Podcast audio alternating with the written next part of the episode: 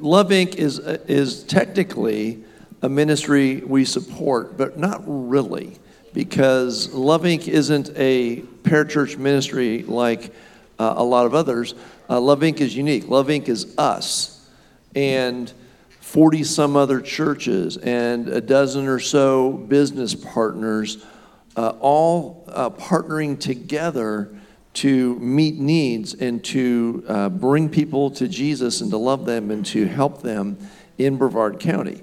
And so, for example, we have a food pantry, we do a budget mentoring class, and that's our part. And there are a bunch of other churches doing other parts. And so it's not a parachurch ministry, it's a ministry, a cooperative ministry of the churches in Brevard County. We've been involved for a long time. And one of the things I love about Love Inc. is it doesn't just give people stuff. Uh, Love Inc. vets people and uh, says, hey, you need money, you can't pay your bills, we'll help, but we'll also help you learn why you can't pay your bills, and we'll go through a budgeting class, or we'll deal with some issues in your life, like maybe don't spend your money on drugs, you know, stuff like that. So, seems like, yeah. And so the approach is to help people not just to, you know, eat, but to walk with Jesus. Amen? And so at the center of all of that is Christy Stewart, our executive director. And so once a year, we turn Sunday morning over to Love Inc., and we're going to do that in just a minute. And then John Moss is going to bring a word. And uh, for also, for those of you who are new, we've recently moved the bulk of our worship to the end of the service. There's reasons for that. Don't have time to explain it. Keep coming. Sooner or later, I'll say it again. And uh, but just know it. There's more. So if you're going, hey, that was kind of good. Why do we stop? Uh, just stay for the whole service. Okay? All right. So, uh, Christy, I'm going to let you talk more about Love Inc. Thank you. So, Jesus is really the center of all this, right? All right. Good morning, Church on the Rock. Good morning. We are so excited to be here. So, the Love Inc. movement, we are an international nonprofit and we're about 45 years old, but we have been here in Brevard County for 18 years. And you know what? Church on the Rock was one of our first partner churches. So we have been in relationship with you guys for a very, very long time. So we are excited to be here. Um, I do want to give a shout out to Anna Fetterman. I know that she's watching from home. Anna, hello. We love you. You know, I really have to give a shout out to her because she has led our budget mentoring team for about eight years. And there are many of you here, so shout out to you as well, who have been mentors over those years. And we are starting our next budgeting course um, next Sunday night. So thank you for being the body and coming alongside people in need and helping them understand the role that God calls them to play with their finances, right? Praise the Lord. Tony is our, is our board chair, so we love Tony. He's done an amazing job. Um, so, we uh, put together a new video this year, and I'm excited to show it to you because I think it really gives you a, whole, a holistic picture of what Love Inc. does. I know a lot of you already know who we are, are and are involved, but I know we have some new folks here today too. So, we're going to show you this video, and then I'm going to come back up and share a little bit more.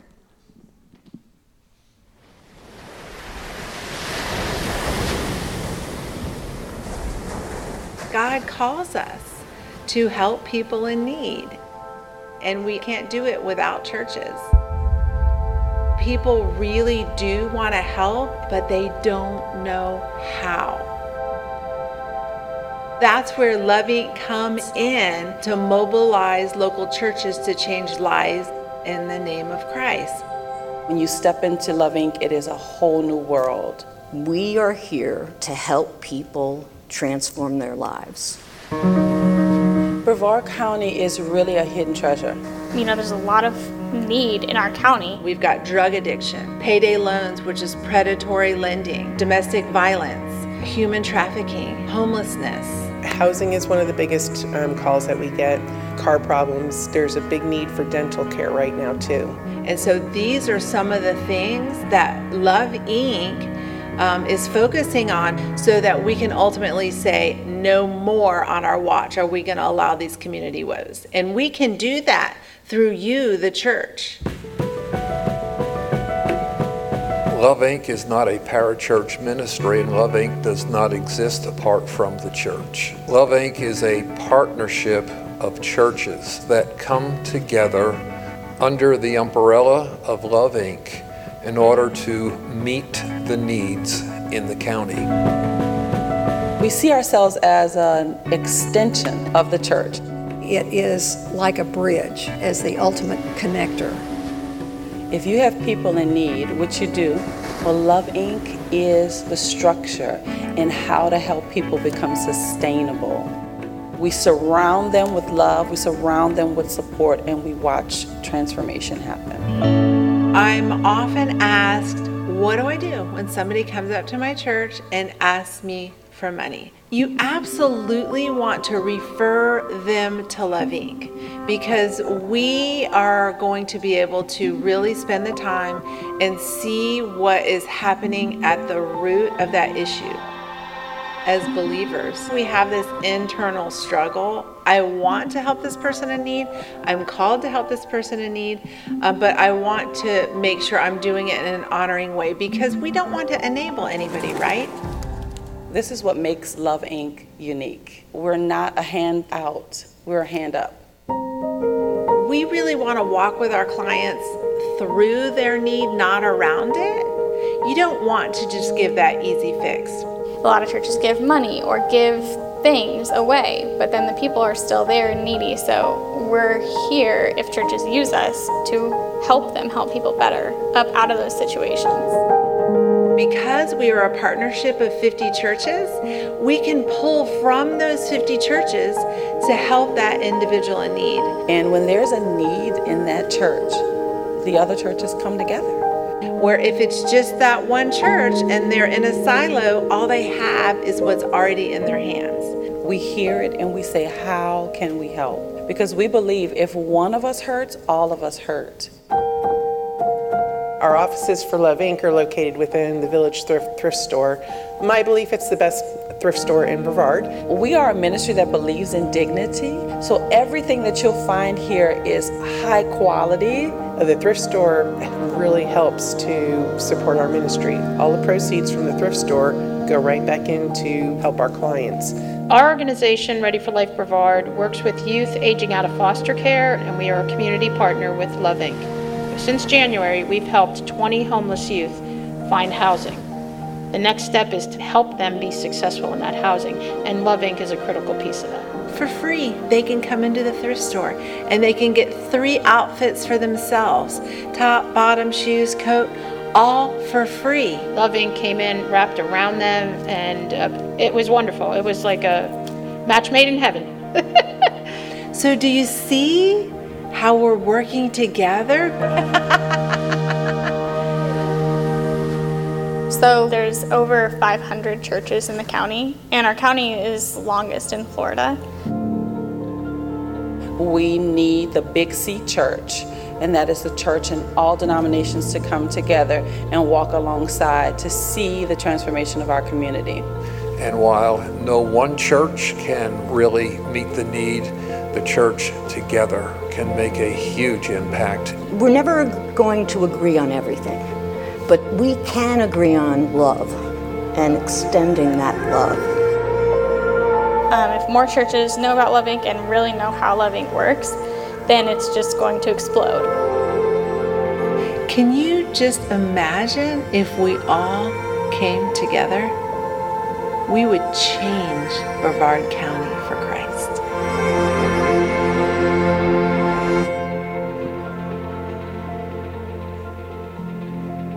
Praise the Lord. so, our mission is to mobilize local churches. That's the Big C Church, right? Christians, because we know that this building is not the church, right? That's you and I. To change lives and communities in the name of Christ. So, lives, that's really that micro view. That's where we're working with individuals. That macro view is the community, change the community. So, you saw in that piece about Ready for Life, we are working with lots of other nonprofits and agencies to bring this all together. Now, coming out of City Fest, we have seen a greater increase of people working together like we've never seen before. And so we are working with lots of other nonprofits and agencies, and we're looking at the marketplace, the businesses. We're looking at service. We're looking at prayer and evangelism. Because if we don't have that gospel saturation, it's all for naught, right? Jesus is the one that transforms people's lives. Um, so, uh, just one of the things I want to share that we're doing right now is we're working with 13 other nonprofits and agencies that are working on that attainable housing piece. You saw in the video, Maureen said, we know that housing is a big issue right now, right? Affordable housing. It's a problem in Brevard County. So these 18 agencies and Love Inc. are coming together and saying, how can we pull something together that we can share with the body of Christ to say, how is God calling you to get involved? And at the same time, we're going to have people praying to help move that forward. We're going to see how we can bring the gospel message into that. So it's really, really exciting. I can tell you that I have never been more excited about what Love Inc. is doing than I have right now. And I've been with Love Inc. for 10 years. And it's supernatural. The Lord is bringing believers together. It's totally amazing and awesome. So I want to ask you are you using your gifts, talents, and resources to help people in need? prayer. We need prayer warriors to break through, right? Because we know that prayer is a tool that the Lord has given each one of us to effect change on the earth. What about your resources? Maybe you work full time and you're super busy, but God has given you the ability to make a lot of money. We need those finances to move this forward, right? What about your time? We are in transition right now in our thrift store, and it's really cool. It's a whole new season, and we need volunteers. Even if it's a couple hours one time a week to come in and measure some linens or sort through some scarves or, th- or sort through some clothes. So we have lots of opportunities to volunteer. Uh, maybe you have a heart to walk with people in need. So we have mentors that work with our clients each week to move them forward. So I believe you guys were given a what we call a little talent tie, the link up when you came in today. Um, we have the Love Inc. table at the back.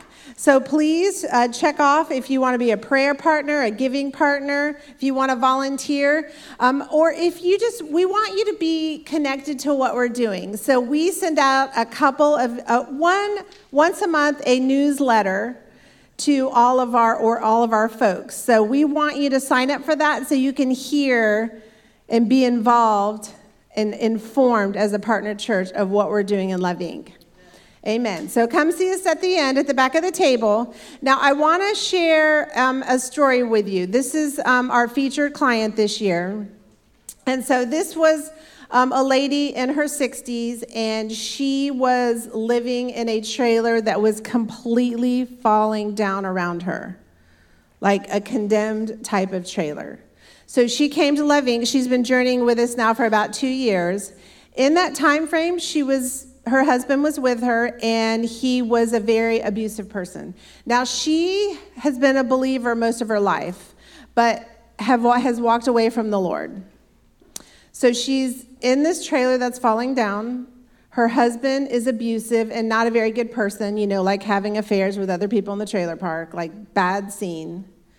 Um, he did beat her to the point where she was able to go and get a restraining order. So praise the Lord.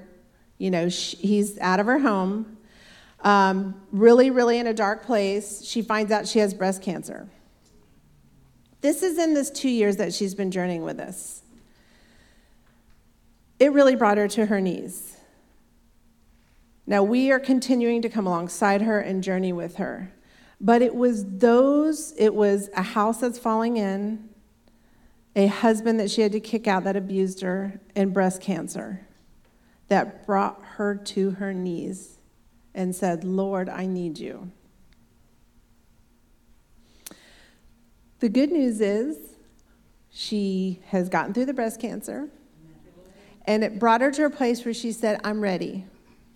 Okay, and that's what transformation is about. I mean, when you think about your own life, haven't we had to learn things over and over and we reach that point when we say, I'm ready? So the Lord allowed those circumstances in her life. I think of James chapter 1, right? Count it all joy when we go through trials and tribulation, knowing that the Lord is using this to mold us more into who He wants us to be. We are going to have troubles. The Lord used these three major things to bring her to her knees, and she said yes to mental health counseling. So she's now in counseling. And then one of our counseling partners, um, Wholeness to Freedom, they have a home. They're just starting transitional homing homes for women without children because there's not much in Brevard County if you are homeless and you don't ha- and you don't have children. So they have started this new home and she was accepted. She moved into this new home out of this trailer that was about to be condemned. And a couple months before that, one of our other clients got a, a, room in this home as well. And the bond that they have formed, so this other client helped her do a whole complete makeover. She got all new makeup and clothes, and she was so excited that she had her take a picture of it and send, us, send it to us and to her counselor to say, Look what the Lord has done. Amen. Amen. And now she's sharing her faith there at the home with the other ladies. You know, there's some that are not believers. So, what a beautiful picture of just submitting to what the Lord has for her. And so, we're excited to continue to journey alongside her. Yes, praise God, right? Um, so, I'm excited to introduce to you your very own John Moss. Now, John Moss is actually our chaplain at Love Inc. And so he's going to share today about the foundation of transformation. So help me in welcoming John, Pastor John.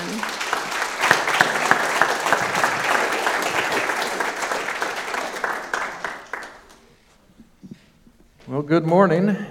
Good to be here this morning.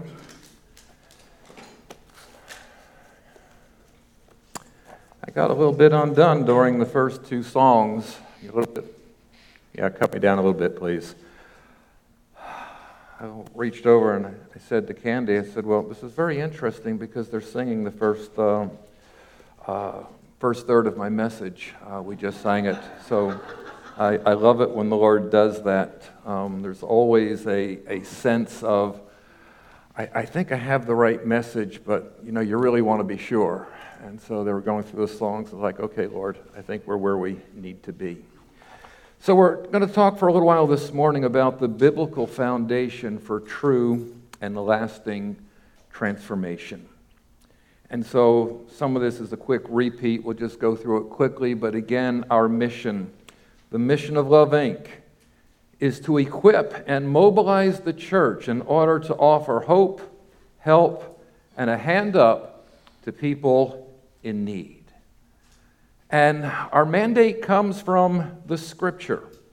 Uh, Deuteronomy chapter 15 tells us to give generously to the poor, not grudgingly, for the Lord your God will bless you in everything you do. There will always be some in the land who are poor, and that's why I'm commanding you to share freely with the poor and with other Israelites in need. And then Leviticus 23 22. When you harvest the crops of your land, do not harvest the grain along the edges of your fields, and do not pick up what the harvesters drop. Leave it there for the poor and the foreigners living among you. It was a few years ago when we were um, doing some uh, of our uh, seminar on Restore.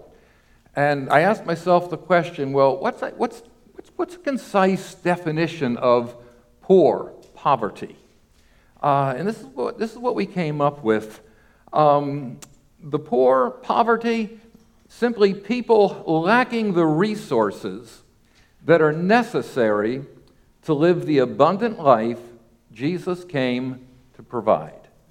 And I think that pretty much encapsulates it. And most of the time, when we think of the poor, I know the first thing we think of is the material food, clothing, housing. Sometimes it's transportation, the, the things that we say, well, this is also necessary for life. And yes, those things are necessary, but I think we all realize there are things that are far more necessary than just those things. For if you skip number one, the spiritual, then Love Inc. is no different than any other secular organization uh, in the United States of America. And we realize that the most important thing, the greatest need that people have is what? It's Jesus. Okay? It's got to start there. And then, along with the spiritual, we also realize the relational needs. How many of you know that Christianity was never meant to be lived in isolation from others. Part of this recent social distancing thing, uh, you know, misses the point for the church. For the church, it's not a matter of sitting home watching a service on the computer. Now, if you have health issues, obviously we thank God for that technology. And there's reasons why you can't come. But, folks, the church, we come together okay? And the biggest part of church for me is not what takes place here Sunday morning, but it's what takes place in the home. It's, it's what play, takes place with the other Christians that I'm interacting with uh, throughout the week, where we begin to live the one another's of Scripture that you don't do on your own. And then we realize there are also emotional needs. All these things are a part of uh, the necessity, the things that are so necessary to live that abundant life. And so, our mission, in a word, transformation. And you'll hear that a lot transformation. And we do that by equipping and mobilizing the church in order to offer hope, help, and a hand up to people who are in need. I think we have some t shirts back there. Go buy one and, and wear it. You'll, you'll, you'll see that on the t shirt, and it's so very, very uh, necessary for this ministry. And so we have a, a challenge here for the church. And the challenge for the church is to rise up to the challenge and become the agent for change and transformation in our community that God has called us to be. The church is the mightiest agent for change on the face of the earth. Always has been, always will be. For our clients, it is to see them lifted out of poverty, living the abundant life that Jesus promised. And for the community, as Christy mentioned, it is to begin to wipe out some of the community woes that keep people in poverty and in bondage. We've mentioned predatory lending, payday loans, buy here, pay here. All these schemes that uh, get the poor uh, just deeper and deeper and deeper in debt until but on their own they can't get out. Sex trafficking. Uh, you would not believe the amount of sex trafficking that goes on in Brevard County. It's huge. And then one that uh, we really didn't, Christy didn't mention, but is, is, is a big one for me. I, I, really care about. And, and that's some of the woes of the uh, foster system uh, that we have today. And I don't know if you have any, we have any foster parents here this morning. If we do, I say, God bless you. Uh, being a foster parent is a wonderful thing, but tied to that system are an awful lot of tremendous woes that I believe the church can make a real difference. Well, thinking about all this some time ago, I was reading, and I don't remember whether it was First Chronicles 16 or Psalm 105. And the reason I don't remember which passage I was reading is because they are identical. And to me, if something's in the scripture twice and it's identical, God really wants us to get it. And so, First Chronicles 16, verse 8, a psalm of David. A psalm that was written at the time that um, David had consolidated the kingdom under his rule. He had moved the capital to Jerusalem, and they were reinstituting the worship of God centered in Jerusalem. And David wrote this psalm for this occasion. And so the first part of it reads, Oh, give thanks to the Lord, call upon his name, make known his deeds among the peoples, sing to him, sing psalms to him, talk of all his wondrous works, glory in his holy name. Let the hearts of those rejoice who seek the Lord. Seek the Lord and his strength. Seek his face evermore. And it was while I was meditating on this psalm that three things uh, suddenly stood out to me. Number one was his name, secondly, his strength, and third, his face. And as I was thinking about this, the psalm here, it came to me that, man, right here is the very foundation, the very foundation stones for the ministry of transformation. Number one, his name. The scripture says, glory in his holy name. There's two things that are uh, involved with a person's name one is identity, the second is self worth. And, and, you'll see this in the scriptures, and especially in the Old Testament. And I think one of the best illustrations is Jacob. And you remember Jacob and Esau were twins. Jake, Esau was born first, Jacob was born second. And as Jacob was coming through the birth canal, he reached through the birth canal and he grabbed his twin brother's heel. The parents thought it was cute. I'm not quite sure what, it, what they thought. But they named him Jacob, which literally means heel grasper or conniver.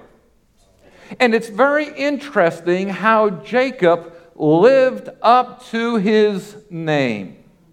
I, I, did a whole message one time on, on Jacob, and I was doing a series on issues, and, and the truth is, we all have issues.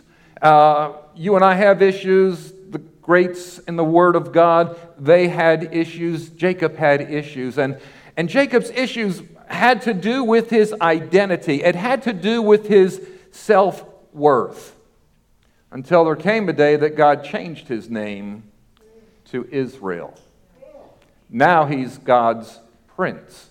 So there had to be a, a name change. And you say, well, what does this mean for, for you and I? What does it mean for the church? I think in many ways, the church today is experiencing an identity crisis. All too often, we see ourselves through the lens of human capacity, our limited resources, rather than the omnipotent power and unlimited resources of the Lord Jesus Christ. What's in a name? Philippians chapter 2 verse 9 therefore God also highly exalted him and given him the name which is above every name, that at the name of Jesus every knee should bow, of those in heaven and those on earth and those under the earth, and that every tongue should confess that Jesus Christ is Lord to the glory of the Father. The name of Jesus is the most powerful name in the universe. You think about the uh, author of this psalm, David, and you know the story when David is just a young man, 17 years of age.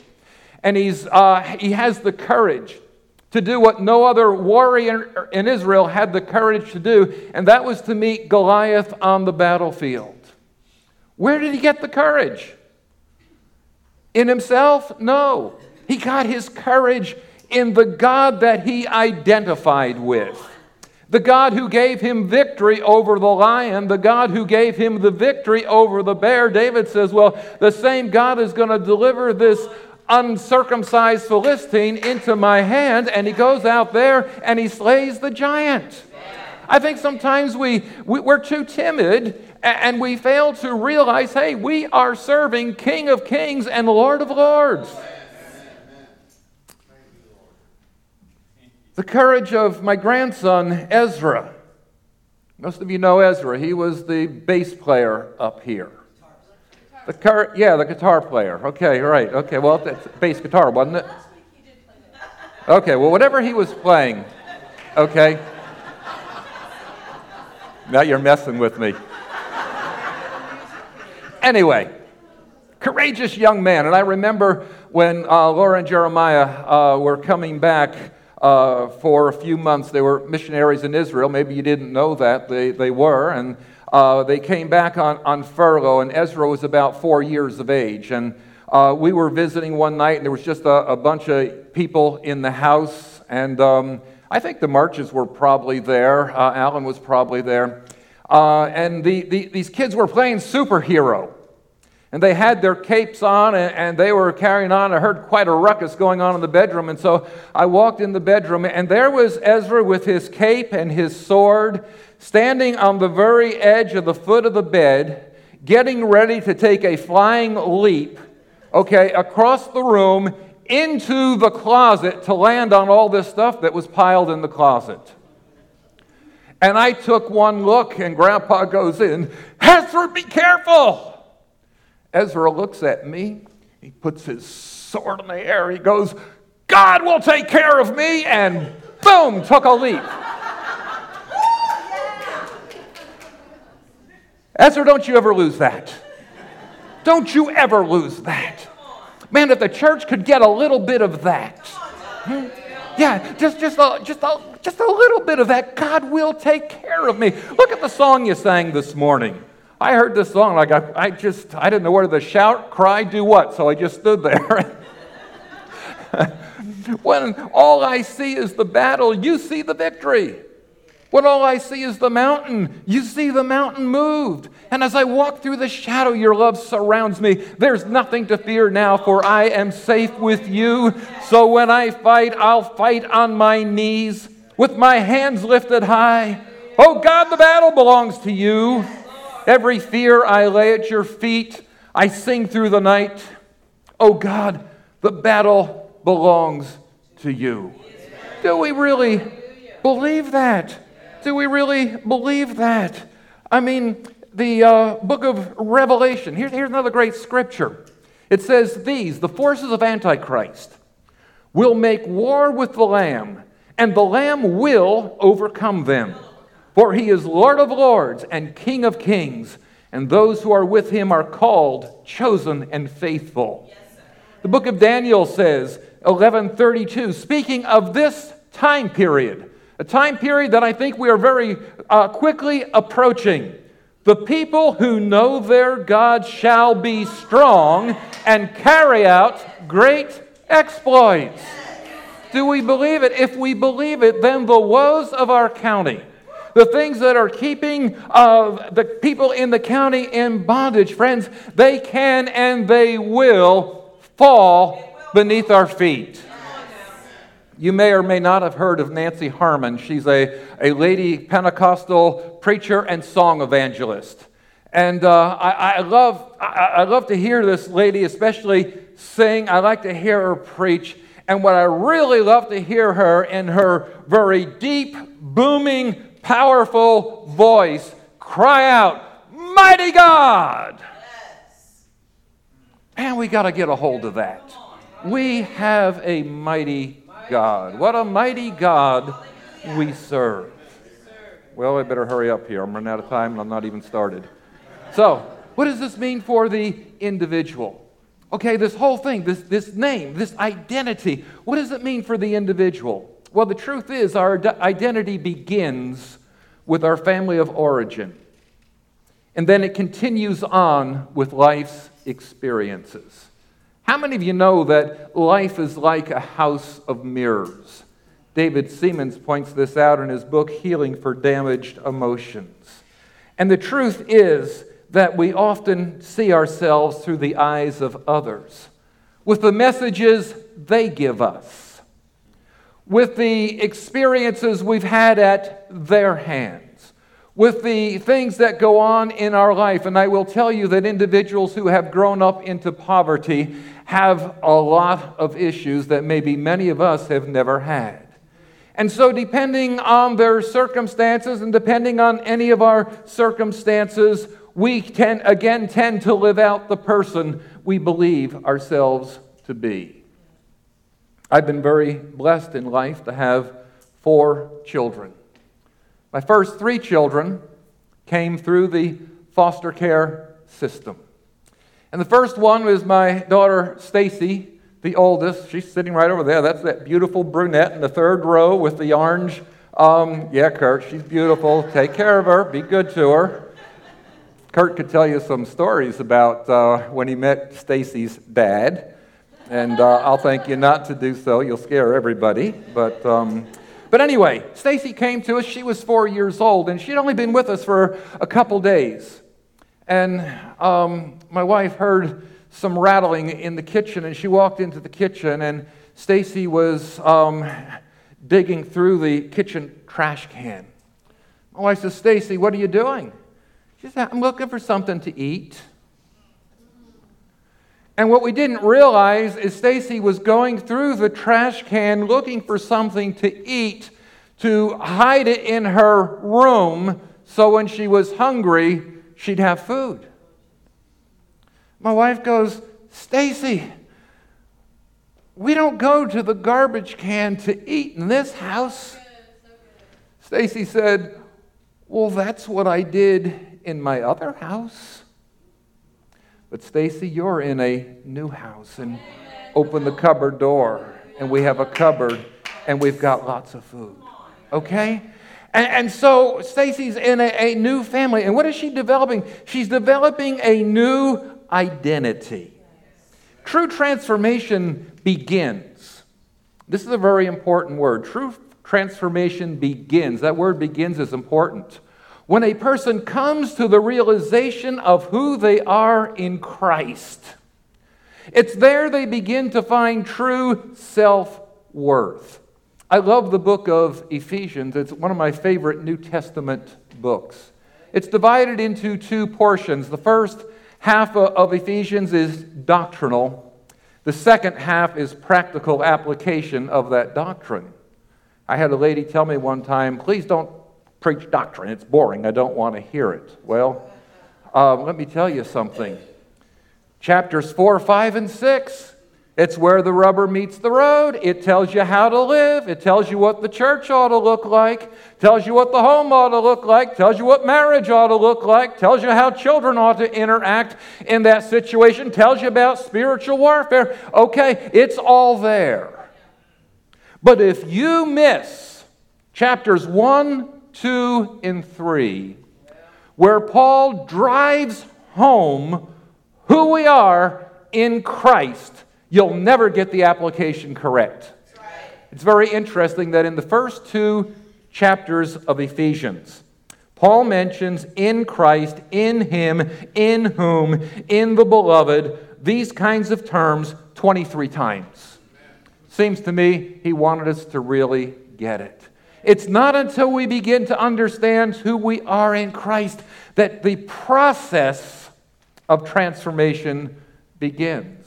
And you see, it is a process.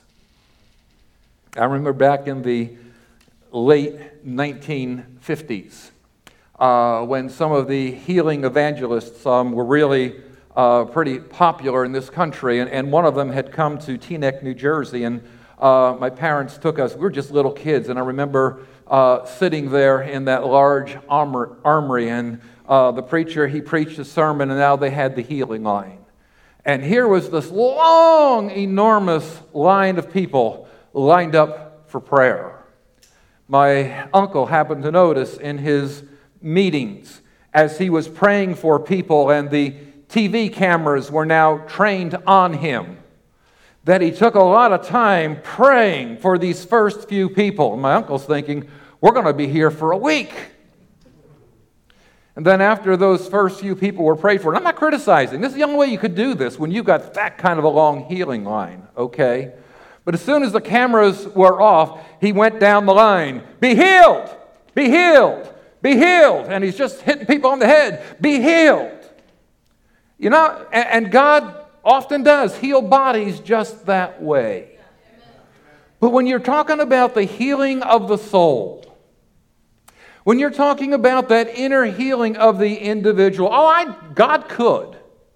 But God in His Word says, be transformed by the renewing of your mind, that you may prove what is that good and acceptable and perfect will of God. And if you study the verb tenses there, it is not an instantaneous work, it is a godly process. Just as a little baby, and I, I love little babies, and you probably do too. And who, who, who would want to have the ministry of laying hands on baby and saying, Be an adult, be an adult, and miss all those years in between? Okay? Well, it doesn't work any different when you come to Christ and you're born again of the Spirit of God. But now there's a growing process, a developing process, a process of transformation. And in that process of transformation, we need a new house of mirrors. We need new life experiences. You know what we really need is God in the flesh. Hmm? God with skin on. The scripture says in 2 Corinthians 5:1, "Now then we are ambassadors for Christ." As though God were pleading through us. We implore you to be reconciled uh, to Christ, um, be reconciled to God. And then he says in 1 Corinthians 12 27, now you are the body of Christ and members individually. And here's where it gets exciting we get to be a part of that process. Let me tell you five things that are so very necessary in the process, and you all can be a part of it, uh, of this process. If you know the Lord, you're walking with the Lord, you can be a part of this process. What are some of the things we get to do? Number one, we get to pray with people. There's power when you pray for someone. There's greater power, power when you pray with someone. And in our call center, our mentors get to call our clients on a weekly basis. And one of the first things they do, or last things they do, is can we pray together? And they are praying with them. And, and when you come into those circumstances, how many times when you go to pray with somebody and they start crying, what's going on? The presence of God, the Lord shows up, He touches their heart, and it's a part of that process now of transformation and then through the ministry of encouragement. Encouragement is a ministry. What does that mean? Encourage. It means to infuse courage, to infuse strength. We encourage people by the words which we speak. One of our former clients who has applied again to be a client and has just struggled in so many, many areas of life has needed a job and, and yet has been terrified of a job interview. And I got a text this week saying, I got a job interview. Keep your fingers crossed. And I texted back, I'm praying. And then I said in the text, walk in there with your head held high. Show them who you are. You can do it. I don't remember things along that line. Well, long story short, she got the job. And, and, reported back, I did what you said, and, and, and I told them some things that I thought were important. And the manager said, Wow, you think like I think. And, and, and she got the job. More important than getting the job was the change of countenance and, and this sense of, Wow, I did it. That's transformation, folks. I love our reinstituted car ministry. In Brevard County, it's very difficult to have a job, support your family if you don't have a car. We helped a young man some time ago get a car, and then the car died. Transmission went out, it, and it wasn't worth fixing. Well, we've reinstituted our, our, our, car ministry, and God has blessed us with some great cars. And uh, one of these was a Ford Explorer. This young man was really excited. He's a single dad. He's working hard. He's gone through budget mentoring and so on. He's making real progress, but, but he needed a car. So this one came along, and it's like, okay, this is his car. And, um, you know, I'm going to throw out names here. The names are changed. These are true stories. The names are changed to protect the innocent, okay? And, so this guy I'll call Mark, okay, is excited he's going to get this car. And I had the privilege this week of uh, taking him over to where we had the car stored. And he's telling me all about why he's so happy to get this car and he likes Fords and he can get parts for it. And he's just really excited about the car. And as we came around the corner, I go, Hey, Mark, look, there's your car. If you could have seen his face. Oh, wow! I, it's beautiful. I don't know what he thought he was going to get, but to see the, the joy on his face, what does it say? Say, Mark, you are worth something. You are valuable. And we're not just going to give you a, a, a worn out heap, we're going to try to give you a good car that will really meet your needs. We do the same thing in the thrift store when people uh, need furniture and whatever, and they come in, and there are some ministries that they, they have the nice stuff on the sales floor. That's for the customers. And then they have another warehouse, and well, that's for the clients. Shame on them. Our clients come in and we give them a voucher, and you don't have to know all the details how it works but they get to pick out something nice because it says, you know what? You're worth something. You're worth a decent couch. You're worth a decent chair. You're worth a good refrigerator, whatever it happens to be. And it's a way of encouraging. And, and of course, there is uh, education and the whole budget mentoring process, which is so very important. And then there's the matter of counseling. And yes, we have Christian licensed counselors, but you know what? 90% of the counseling you can do. It is simply offering godly uh, wisdom to the situation at hand. And we can be a part of that process. And then the most important one is relationship. Building relationships. And I love the relationships between the ministries and the mentors and the clients. I was looking for a good story. Here's a, here, here's a good one. Uh, several people that are involved in this. The two main players are Bryce and David. Bryce and David are two young men who aged out of the foster care system. If you noticed on the video, uh, the mention of Ready for Life.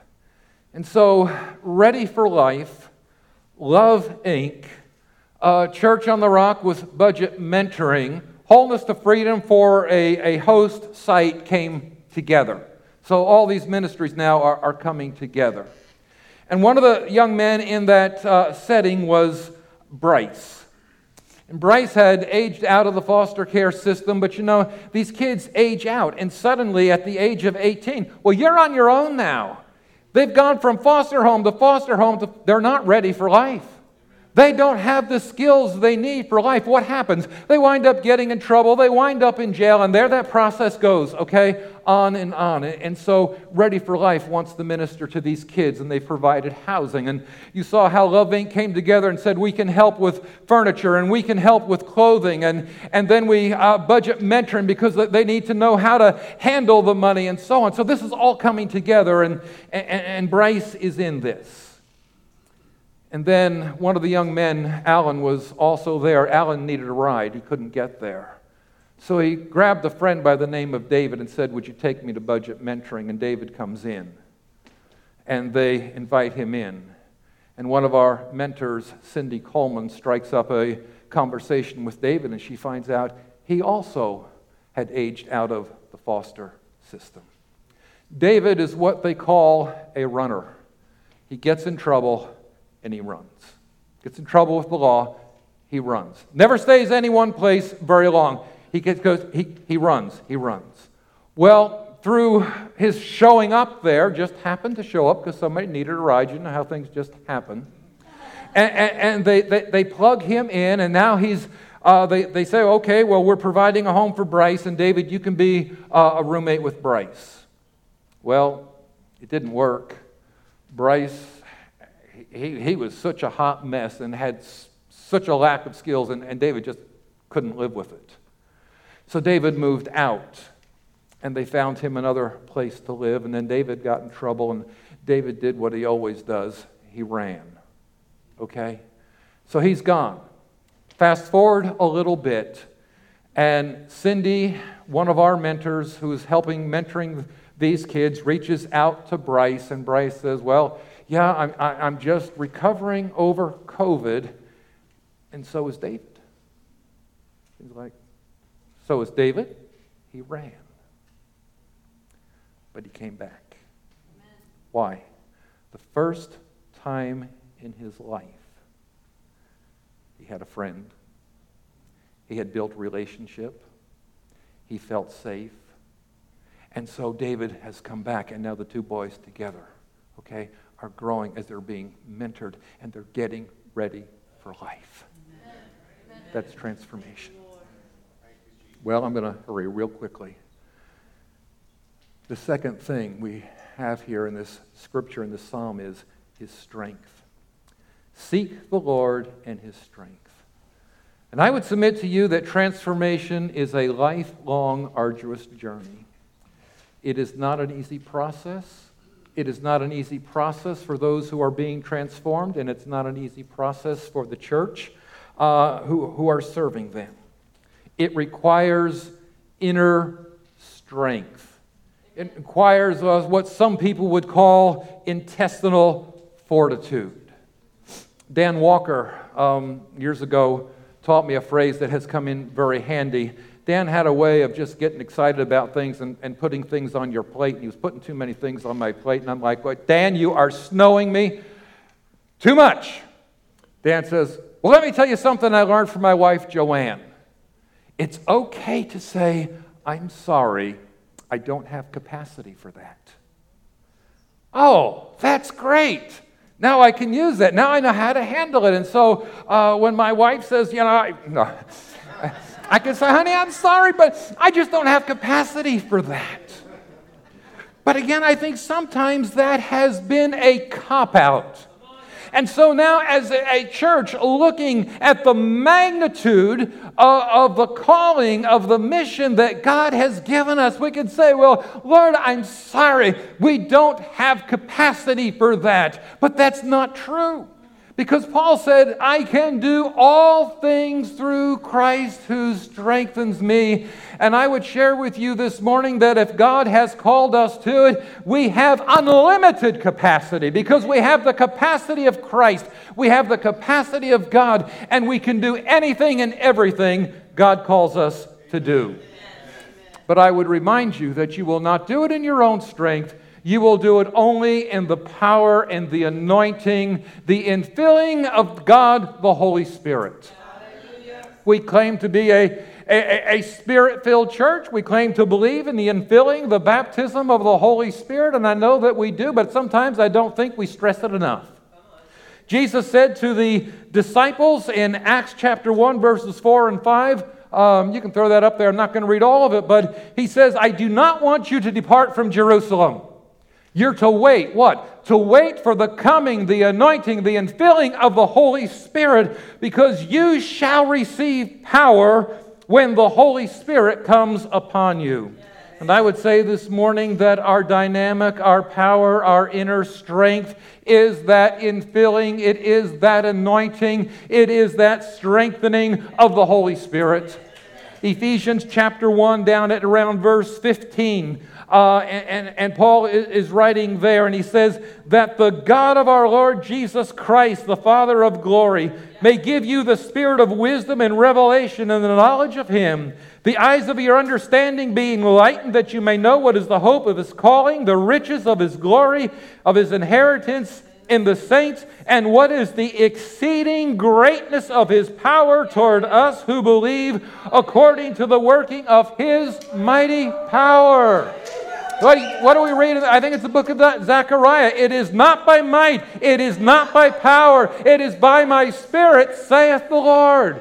Friends, we have the mighty Holy Spirit of God who will infill us and will anoint us and will empower us and enable us to do the things that God calls us to do. Ephesians 3:16 that he would grant you according to the riches of its glory to be strengthened with might through his spirit in the inner man. We need that for ministry, and our clients need that for growth. And if we can somehow impart to them the necessity, but also the willingness of God to give them what they need so that they truly can begin to uh, experience that transformational process. That's where real transformation begins to take place. It's where the rubber meets the road, if you please. There's no part of ministry but what we need the anointing, the infilling of the Holy Spirit. It was D.L. Moody who said, There's no use in attempting to do God's work without God's power. A man working without this unction, a man working without this anointing, a man working without the Holy Ghost upon him is losing time after all. We all need it, the filling of the Holy Spirit, and let us not rest day nor night until we possess it. If that is the uppermost thought in our hearts, God will give it to us if we just hunger and thirst for it and say, God helping me, I will not rest until endued with power from on high. Are you filled this morning? Oh, I thank God I was filled 30 years ago. That's wonderful. Are you filled this morning? The infilling of the Holy Spirit, I think, is one of the most exciting things that I've ever experienced, probably far more than the initial experience of salvation. I was saved when I was about eight years of age in a Jack Wyrtzen Baptist youth rally. And uh, the invitation was given, and I just remember standing there, and a pastor came, put his arm around me, said, Son, would you like to give your heart to the Lord? And I just melted, and right there gave my heart to the Lord, and I knew that I was saved. Well, it was a few years later. I was probably 12, going on 13. David Wilkerson had just started his ministry. Um, in uh, New York City Teen Challenge. He was a young pastor from Pennsylvania. He's there in New York. Our church was in North Jersey. We invited him in to come into the service, and I remember uh, David was there and he preached on the infilling of the Holy Spirit. In those days, uh, we did church what then was different, and I'm so glad you guys have finally caught on um, because uh, I, we, we, we had the main service, okay, and, and this was usually Sunday night. But we had the main service, and we, would sing some songs, we'd sing some choruses, and the preacher would give the, do the preaching, okay, and, and that didn't take real long, but after the service, we had the after service. And the after service is where we went back into worship and began to sing spontaneous worship songs, praise songs, or whatever. And it was in that atmosphere of worship and praise that the, that the invitation would be given. And I, I remember the night thinking, man, I, I don't know what all that is, but I know that I want it. About 12 years of age, went down, and I was powerfully touched by the Holy Spirit. Following Sunday night, they give the invitation. And I'm thinking, you know what? I got a lot, but I want more. Okay, and they're telling me I can have a, I can have a prayer language, and I want that too. And I remember going down and, and kneeling down at the altar, and I, and I started to pray, and it was like it was dead. It was dry. I wasn't getting anywhere. I'm only 12 years old. And I thought, you know what? I'm not leaving until I get something. And all I know is all of a sudden the Holy Ghost came down and powerfully touched me. All right, I'm praising the Lord and I'm worshiping God, and the next thing I know, I'm saying things and I don't know what I'm saying. All I know is it's just kind of gushing. Okay? Interesting. The great evangelist Finney talks about the infilling of the Holy Spirit, his own personal testimony, and he writes how suddenly he started speaking gushings in the Spirit. He didn't know what else to call it. So this is not something new, folks. Okay, it's been around a long time. All right, and you know, it was a tremendous experience, powerful experience, and yet at the same time, I'm 12 years old, and I didn't suddenly become a powerful evangelist. I didn't become a, a miracle worker. I, I wasn't doing a lot of things that I thought I was supposed to be doing.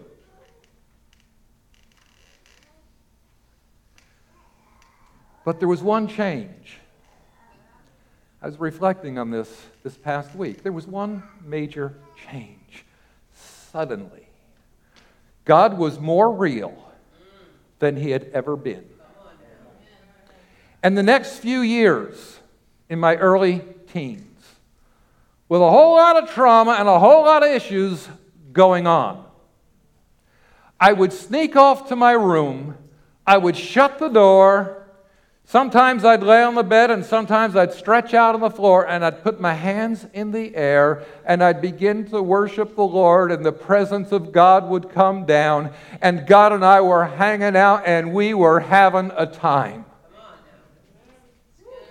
As I was thinking about that this past week, I realized what it really was about, which is the, the last point that I want to make this morning.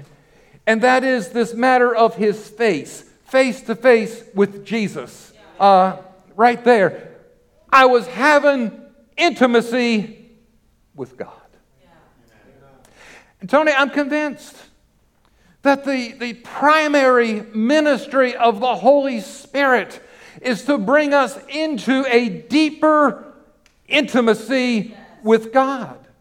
And now it's out of that deeper intimacy with God that everything else flows.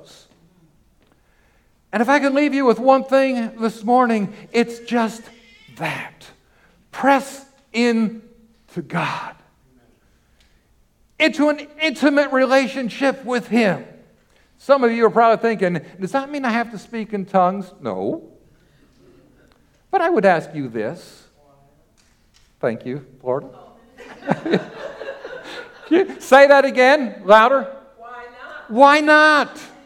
Why would you want to refuse a gift that God says, I want to give you, that among other things is going to enable you and your spirit to commune perhaps a little better with His spirit and, and, and strengthen you. And, and so I say, man, I wanted all that God had for me. I went off to Bible college and I unlearned some things. And I'm so God glad that eventually God brought me full circle back to that place of realizing this is what it's all about, really. And the process of transformation, friends, will never be complete until we are brought into that deep, intimate relationship with the Lord.